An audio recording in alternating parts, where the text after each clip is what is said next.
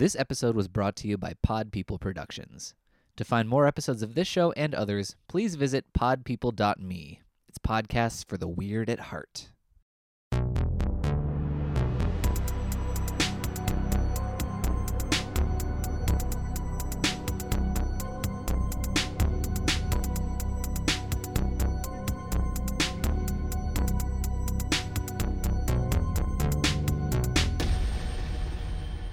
Welcome to our American Horror Story 1984 minisode. This week we are dissecting episode 3, Slash Dance. Each week, we will be dissecting every episode of the slasher themed season of American Horror Story, going over the synopsis, the kill list, and our usual dissection.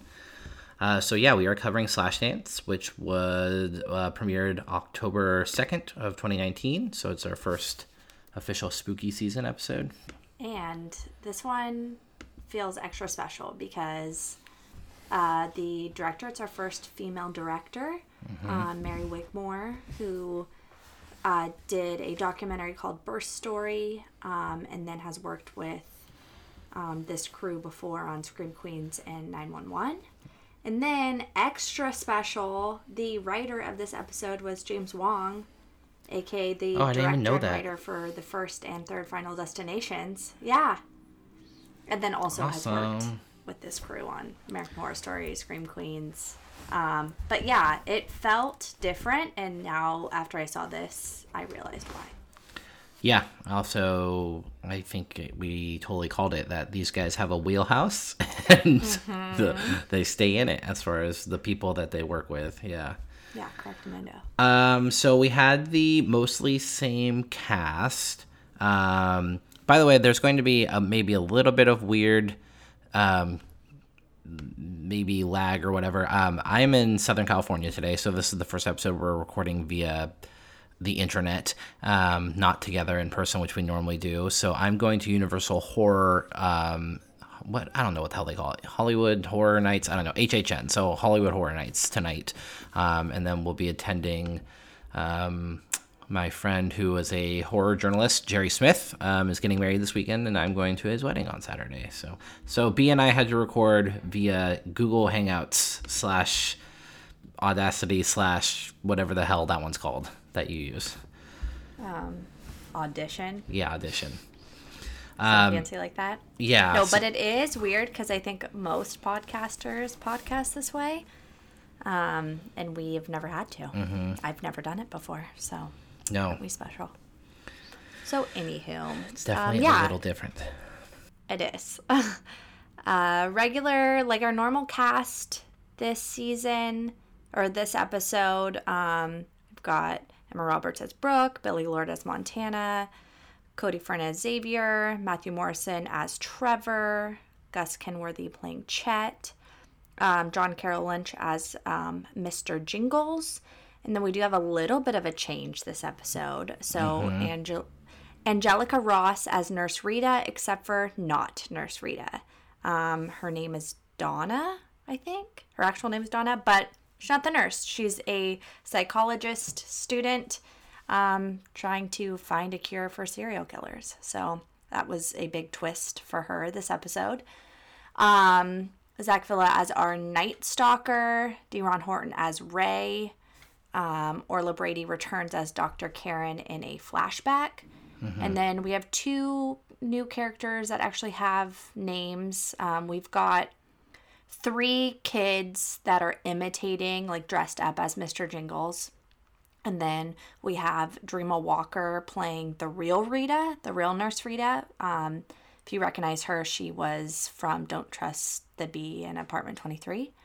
Um, and then Mark Doherty as Chan, the pledge student in Ray's flashback. Yeah. We have also something different this episode. We only have one killer. The Night Stalker does not kill anybody. Right? Not for lack of trying, but yeah, no, he does Yeah. not successfully kill anyone. No, so it is just Mr. Jingles plus a couple accidents. Yeah, yeah, Yeah. that's true. And also, it was weird because it was weird that the Night Stalker attacks Ray so viciously because in the last episode we saw, um, what's her name, Mar- Margaret? Yeah, Margaret tell him like no more killing um, of the of the Counselors. uh, counselors. Yeah. So I thought that was odd. I was wondering if he was actually if he would have followed through with actually killing, or if he was just like viciously attacking him. Yeah, it seems like if he he wasn't like it seems like he was listening to her and that he just was trying to hold back and he happened to get away with the help of Chet, but I don't think he would have done it. It seemed like, you know, as he's slashing up his arms, he would have done it if he wanted to. Yeah, I think so. Um, so the synopsis for this episode is um, imitation is the best form of tragedy. Coming clean can be pretty messy. Which uh, gotta love the wordplay there. Right? Always. Um, no, I like how the think- first Oh, go ahead. Oh, I was just gonna um, I was gonna launch into it, but go for it. The first. Oh, I just like how the first synopsis like actually gave us like a few sentences about what this season was going to be. Like, oh, kids go to Camp Redwood, blah blah blah, and then now all of them are like just clever two-liners basically. Yeah, they're like, just watch the episode. You'll figure it out. We're just gonna give you puns. Um, so we do pick up right where we left off last week, literally with like both of the, uh, both of the killers banging on the doors of the infirmary and then also the other cabin. Um, we see that the Night Stalker is at the door with Brooke, um, fake Nurse Rita, Ray, and Chet, and so that leaves um, who we think for a moment is Mr. Jingles at the door of the cabin with um, Xavier, uh, Montana, and Trevor. So yeah, this is where like we were talking about Ray gets sort of sliced up on the arms. He sort of gets revealed as the coward trope. Yep. So that gets um, brought out in this section. He gets called out for that. Because he's basically like, you know, Darwin, let's all, you know, fend for ourselves. I'm going to get out of here. Like, screw you guys. And they're like, well, fuck you. And um, he ends up, you know, getting slashed up, but then gets saved. Uh, but I like that this gets called out and that plays into the whole rest of the episode and kind of tells us more about Ray. And I guess we were, well, I was right and wrong about this episode for my predictions last week, but we do, we did get another backstory on him, and I didn't really think we were going to get backstory on these characters. But we do see Ray's backstory a little bit later on. I did say last episode, like, if we didn't see backstory this episode, we probably weren't going to see it. And then we got Yeah. backstory on a whole bunch of people. Uh huh. So yeah, it seems like I don't know. Nobody it it's hard because nobody else really thinks they're going to keep on this trajectory on keeping it the whole one night, but and that it's going to have some big crazy twist, but I don't know. I'm I'm feeling pretty solid that this is the plan for the season. Um but you know, I'm not an American Horror Story episode, so maybe that's just me thinking a little bit too straight and narrow, but it feels like this is where we're going. Yeah, I know. I listened to so I listened to the newest Attack of the Queer Wolf, and um, at, like literally right before I watched this episode, actually, and Brennan and Sam and uh, like Jordan Crucchiola from Vulture are all saying like they just don't feel like it's going. They're like, yeah, it feels like very standard like slasher tropey stuff, and it doesn't seem like it's going to like they did throw a little twist in but, but you know like it can't stay like this but after this episode i'm just like no i really think we're getting like standard slashy tropey stuff with some flat like with some twists and turns for sure but not the mm-hmm. standard like hard swerve that american horror story does I think so. I mean, we're only three episodes in, so they have two more to do their typical mid season flip it and really twist you, but I don't know. I have a sneaking suspicion all of our twists are going to be within the slasher realm, but we'll see. Mm-hmm. Um, so we do see, we do find out this is the night, or we do find out that this is Jingles night, which is apparently it's the anniversary of the massacre. So people dress up as Mr. Jingles and go out and just like fuck with people. Um, So it's mayhem and they night. knew there were three kids who knew the camp was opening. So Yeah, exactly. It's mayhem night. And three kids who knew what was happening have come out to the camp to mess with the counselors. And we figure this out once they throw in. when this happened, too, for a second, I was like, did Mr. Jingles really just pull, like, the shit in a bag trick? Yeah, same. Um, but they throw human excrement in a bag on fire into the cabin that Trevor stomps out. And then they run outside and realize that they're being fucked with by pranksters. Yeah, I really loved this whole fake out. Um, and I honestly wish that it would have lasted a little bit longer. Oh, it would have been. It could have been such a cool plot device to use for a while of the counselors not knowing that Mr. Jingles was. I mean, was there, but they could have maybe thought, "Oh, he's not here. Maybe Brooke is kind of crazy. Maybe she's imagining things." And then also, um, just kind of played with it to continue to mess with the counselors. I wish they had done more of them because it's good. As silly as it sounds, it's good body fodder for Jingles to have too. Right, because we know that we have to keep introducing characters if we want to keep up with the body count. And I mean, that's happening, it's still going on.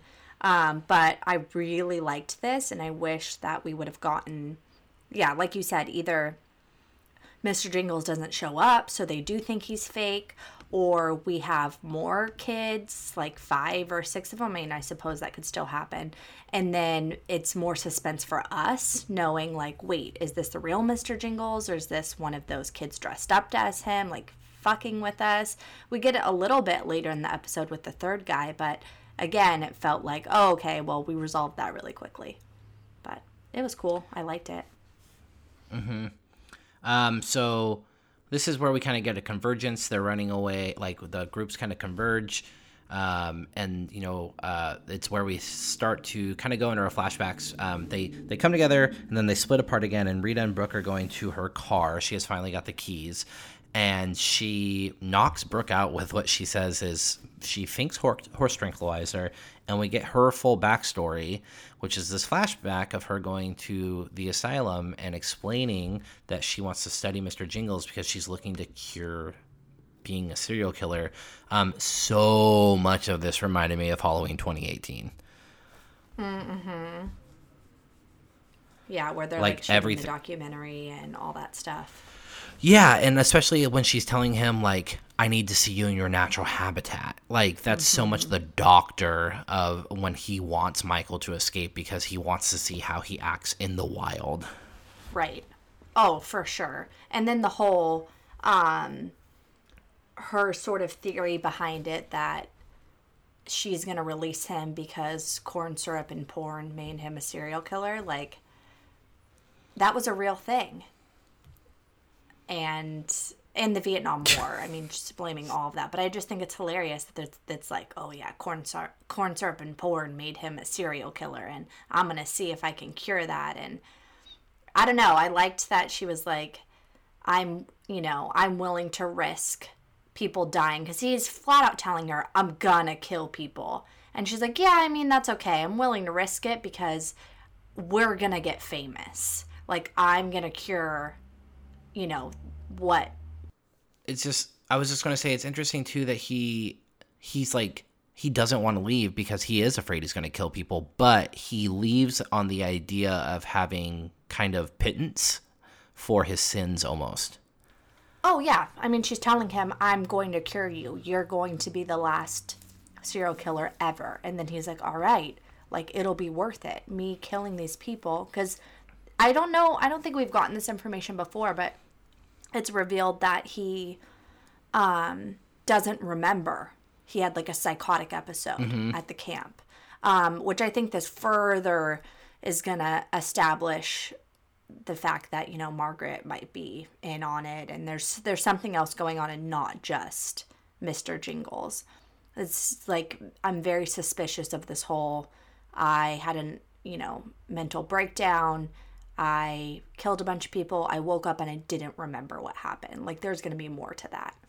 Yeah, absolutely. And then we see Rita um, go out to the camp. She's following, uh, well, fake Rita is following real Rita out to the camp, and that's where we get the entire like Dreama Walker part where um, we just see Rita essentially take over her identity. She hides in the back of her car um, and takes her clothes, and then she that's how she has established herself as the nurse. Um, so we get Rita's backstory, and that's when we move into Chet's backstory, or no, yeah, Chet, Ray's backstory, because Chet and Ray have fallen into um, what is it called? Um, I don't remember, but they used to make them in Vietnam. Some kind of pit. They used to do them in Vietnam where they dig big pits and then put spears. So it's another thing.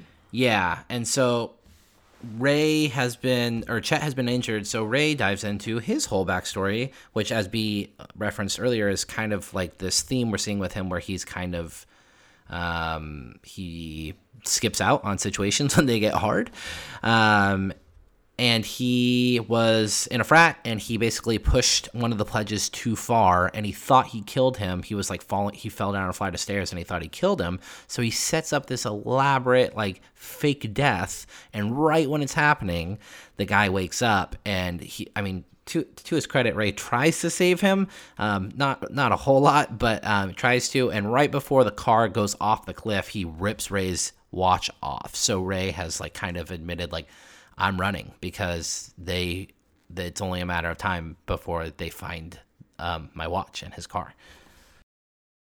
Yeah, and he's like confessing this all to Chet, who's been impaled by one of these spears, and he thinks he's sleeping. So he's like, fuck, like this is my opportunity to get this out. And really, he's awake. And then because he's awake, he shows his cowardly tendencies again and is like, I'm going to get out of here. Like, I'm going to leave you to die and goodbye. And sure enough, he climbs his way out and leaves Chet in there. Yep. Um, but luckily, it's not Mr. Jingles that is running, uh, that is coming to the pit. It is actually um, Trevor and Xavier. So they do find Chet in there, who doesn't give Ray's full backstory, but in, like lets them know, like, yeah, he's got some shit going on. Now Get me out of here. Um, they manage to, yeah, they managed to get him out of the pit, and Trevor. Um, throws who we think is Mr. Jingles into the pit, and then we find out it is not Mr. Jingles. It is just one of the poor, um, one of the poor imposters, um, the one of the three remaining, because the other two were murdered by Mr. Jingles earlier in the yeah, night. and I found this interesting because earlier in the episode, this, you know, Mr. Jingles imitator uh, runs into him. And it's this whole scene where he's like, um, he can't see because he's not wearing his glasses with the mask on. And so he just thinks it's one of his friends. And he's kind of like, oh, like, I know I'm not like the cool guy. And like, you guys didn't want me to come. But I just feel. He makes a comment about how he feels like powerful dressing up like Mr. Jingles. And Mr. Jingles lets him go. And I wonder if that's sort of like a sympathetic thing, like a relating. Is that him relating to this kid, like not fitting in and being kind of fat and awkward? And so maybe he's like, whatever, I'm just going to let this kid go. Um, I kind of got vibes like that. Yeah, and he also so I got those vibes, but I also almost I want to see read it as a power thing. Like he felt powerful because this kid was saying like I feel powerful when I'm Mr. Oh, sort of like a power Um, trip. Like, oh, this kid kind of worships me in a way. Exactly. I, I like worship, but I think it could go one of both ways. I think it will go sympathy because we're going to keep getting flashbacks on Jingles. And I think that's part of what they're trying to establish in this episode is that maybe he's not this vicious killer that we think he is. We'll. Yeah. Um, the episode kind of wraps up um, after this. Those were the two big flashbacks. We get Ray and one last act of cowardice um, where he takes the keys for Trevor's motorcycle from Montana and he's going to leave her. Um, the Night Stalker jumps out and he just takes off because he's not fucking around. Um, so he leaves again, leaves her behind to die. Um, and then um, Mr. Jingles steps out of the road and a very classic slasher kill knocks his head It off. was so good. Uh, it felt so It Jason. did. Oh, it felt, Felt so, so Jason. Jason. And I feel very validated that my prediction that Ray would be the first one to die out of the group last week is true. Go me for calling the token black guy Yep. kill. Yeah, you called it. Um, and that kind of throws us on to our last twist of the episode, which is how the episode ends, which is where the walk the Night Stalker comes up um, to Montana, and instead of killing her, he starts kissing her, and she shoves him away and asks, "Why haven't you killed her yet?" Dun dun dun. Our second big twist. Yeah, I mean, yeah, because the Rita's the big one. Um, oh, you know what? I'm so sorry. We skipped over. By the way, real Nurse Rita dies. Oh, yeah. Mr. Jingles murders her with an oar because they find her, release her, and she wouldn't shut up. So she leaves, even though they're trying to tell her, "No, no, we're good, we're good, we're safe." And Mr. Jingles takes the end of an oar and shoves it down her throat. Yeah, this scene was one of the only ones that kind of gave me classic, well, that was really dumb sort of slasher trope as a fan, where I'm like, why wouldn't they have just kept the tape on her mouth? Like, that did not make any sense. Earlier in the episode, I was thinking of your like classic slasher, like how they go against the grain. And there was that part where Ray was like, "Yeah, we'll all split up," and they're like, "No, dummy, there's four of us. We'll overpower him. We're going to stay with Yeah. four of us." Well, yeah, and that's why um, Trevor goes after who he thinks is Mr. Jingles, and I love it that line. He says, he's like, "Oh, Xavier's like, oh, he has a knife," and he's like, "But I've got my guns," and then he pats his biceps, and I thought that was amazing. Um, but yeah, it's like they're like, no, I mean, there's at least two of us. We can overtake him. Um, there's like multiple scenes where they run into one of the characters is mentions a very tropey, stupid thing to do, and the other ones are like, mm, no, no, no, like, you know, let's let's think about this. We could actually probably do something. But yeah, that that part I was like, oh my god, like they took the tape off her mouth and then literally covered her mouth with their hands. Um, but Yep. I get it. They needed a body, and I liked. I mean, that was an awesome kill, the whole oar through the mouth thing. Um, and I liked the twist that it's showing us that although fake Rita is obviously a little sick in the head, she didn't she's not actually killing anybody herself. She's just okay with Mr. Jingles killing people.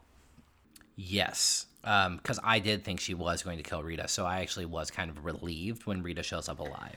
Well, right. It's it's giving us. I mean, there's that's taking fake Rita to a whole nother level if she's actually physically killing people. I mean, it's bad no matter what, but that's a, a whole nother level. And that whole scene with her was great, where she's you know mentioning, oh, you know, the real Rita's talking about.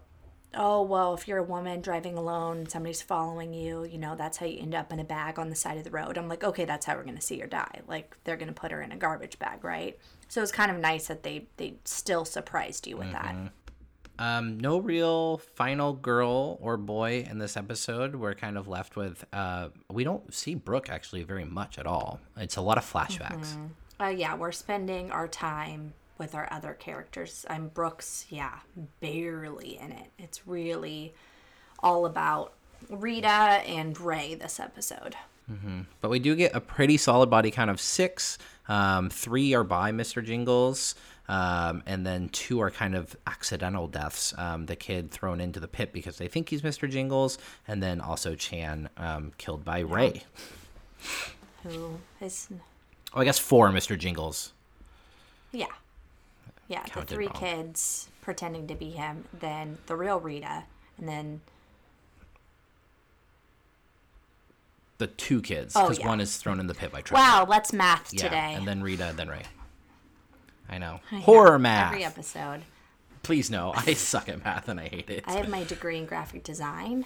Um, I haven't taken math in a very long time. Basic math is hard. Pretty much. Um, the big, the two main tropes.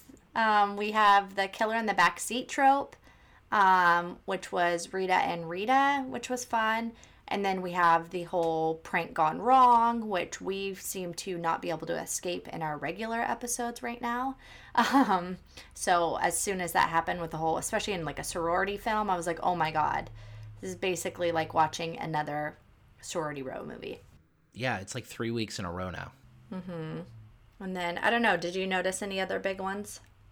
Um, not really. I think the misdirect is kind of one of the like someone dressing as the killer. I mean, we see that in Scream, and we've seen it in a couple of the Halloweens. uh, maybe. But um, other than that, I don't really think there were any real big ones. No, and then just the establishment of the character trope of um, the coward character coming forward Mm-hmm. because we got more information on Ray, so we can pin him with that stereotype. And I guess the token black character dies first. Correct. Um, what was your favorite kill? Um, I mean, it's definitely the the oar down the throat kill. As annoyed as I am that how she got into that situation, um, I love that it was the whole misdirect. We thought she was already dead, then she was alive just to get killed. I mean, that's really cruel but fun. Um, and then it's just such a good like Friday the 13th type kill. It felt so good to kind of have one of those because we've been getting a lot of the whole, you know, stabbing, knife, stab, knife, slash knife. Um, so this one was fun. Yeah, I got to go with Ray getting his head clocked off. Um, and to lean into what you what you said, it, it felt so Friday, and so. I mean, obviously, stabbing is a big part of 80s slashers, but also so are over the top ridiculous deaths, like people getting their heads knocked off. So I was um, pretty entertained by that. I was also real done with Ray by that point, so I was fine with seeing him go. Yeah, they they brought him down far enough. He crossed over literally all of the other counselors. He ditched them out, um, and so I was like, "Yeah, cool, you can die. Um, I'm fine with this now. Like no, no attachment to you whatsoever." Um, I think you definitely mentioned uh, one of your favorite lines, which was the "I got my guns." Yeah, that was the best. Um, I, I, I did enjoy Montana again. Um, talking about when the killers are banging on the thing about. She's like, "That'd be a good time for one of those quaaludes." I'm just, she's so, she's so ridiculous. She's good. Um, Trevor also had another good line: the "Welcome to your own petard, asshole," which I enjoyed. Yeah, those two are sort of are definitely our comic relief characters, one hundred percent. Yeah, big time. Um, you saw that most people are saying this is the best episode yet. Yeah, so uh, a lot of people just praising it for um, the twists. Um, people are stoked on that. I think they're probably stoked because they feel like genuine slasher twists and not American Horror Story twists. Um, And so Bloody Disgusting had a really positive review. Um, EW had a good review. Vulture. Um, so internet buzz seems to be people were pretty stoked, especially in particular, people were stoked on the Rita twist. Yeah, I mean that's a solid.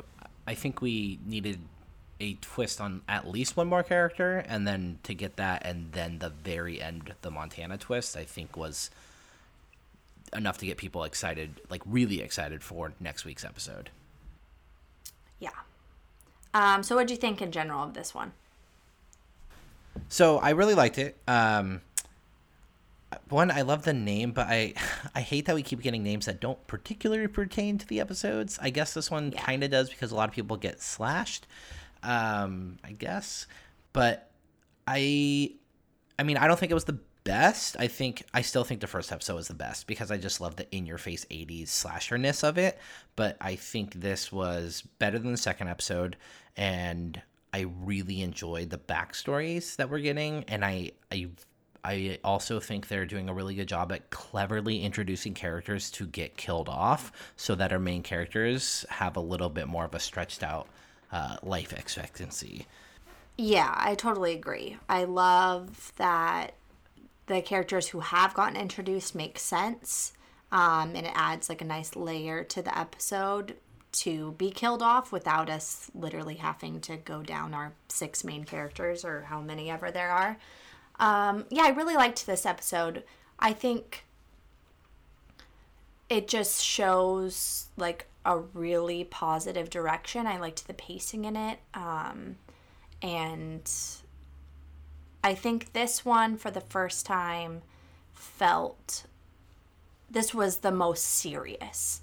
Um, It felt like the least campy, the least um, like silly other stuff, and I think that's what I really liked about it. Um, not that I don't like though that those elements, and I think they're doing it really well. But I liked this more sort of straightforward take. It feels like, I mean, which makes sense in a TV show format. That's why it's so interesting to look at this versus you know the regular slasher films that we cover. But this feels like that part in the film where we've had our fun with our characters like it does truly and we're only three episodes in but it feels like that middle section where mm-hmm. you know shit's starting to get real and sort of the fun musical montages are over for now um, and yeah i like that no i agree and then i also really think they're doing a smart job um, with not inundating us with characters. So we didn't see like Margaret and Brooke at all really this episode, which mm-hmm. is good because we spent so much time with them in the first two. Yeah. And then I I enjoyed I very much enjoyed the very like minimal like um I can't remember what her name is. I think it's like Rita or something, but they're like, or no, Rita's the nurse, but they're like, who's that? And he's like, the chef. Yes. And oh my god, I was gonna, I have that in my notes. I was like, yes, I have to bring that up. I cracked up because they say her name, and I'm like, who the fuck are they talking about? And then that I think that's what Montana says, right? She's like, "Who is that?" And like, "The chef." Um, it's Trevor saying like, "Oh, we can't leave her," and I really liked that too. Is that they like Trevor and Xavier and Chet like all are so far good guys and really with the mentality like we're not leaving anybody behind we're going to help anybody even if it puts us into danger and i really have liked that Mm-hmm. No, I love that line too. That Tre- Trevor got all the good lines. Of he goes, "We're not leaving the cook. She's good people." yeah. um, predictions. What do you think? Where are we going? Um, so the big guess after this is who is Montana talking about? You haven't killed her yet. She, I mean, the I think the big guess would be Brooke, but she could be talking about um, Margaret. Um, I mean, she could be talking about really anybody. Um, I a part of me wants to think it's not Brooke that she's talking about. Um, and that it is Margaret. I like I don't know, I have like some sneaking suspicion that that has something more to do with it because Brooke kind of coming was happenstance and they knew Margaret was going to be there.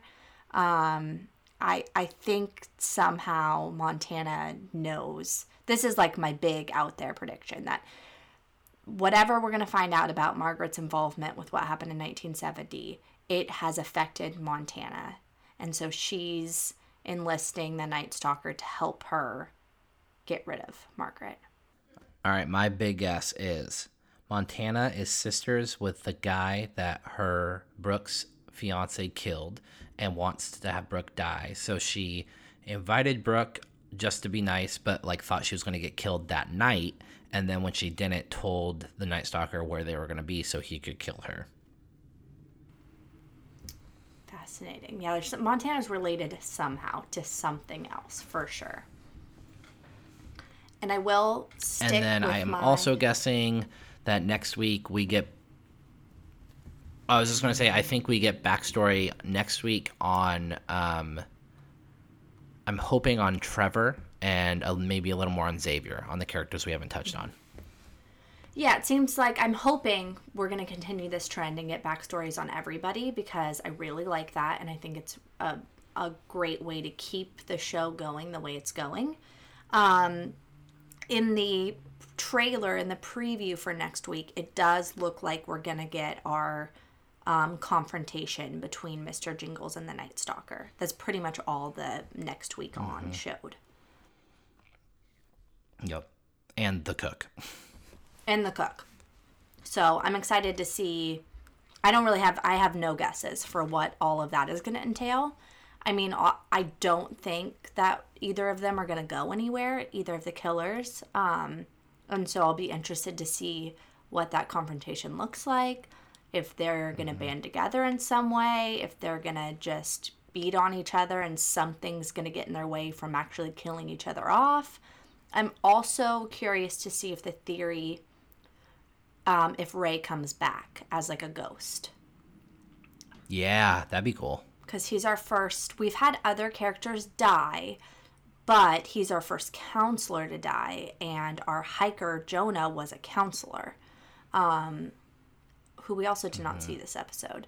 Um, So I'm curious to see if we get any kind of coming back, like if you're a counselor and die. Um, I don't know. We'll see.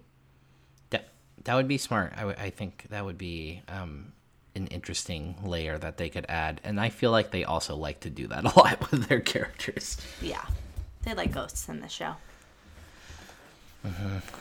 All right, guys. Well, uh, that is it for our mini-sode of American Horror Story, uh, episode three. Thank you for sticking with us. Um, we know there was a little bit of weird technical overlay, but just because we had to be out of town, um, and this will be up tomorrow. So go back and check the Ghastly Grinning Instagram if you want to see how Universal Hollywood Horror Nights went, and then keep um, keep in mind the Town That Dreaded Sundown, the original, will be the next film that we're covering for our normal um, bi weekly Keep Screaming show. So if you want to, you can watch that to keep up with us.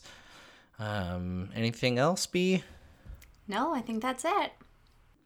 Cool. Well, until next time, keep screaming.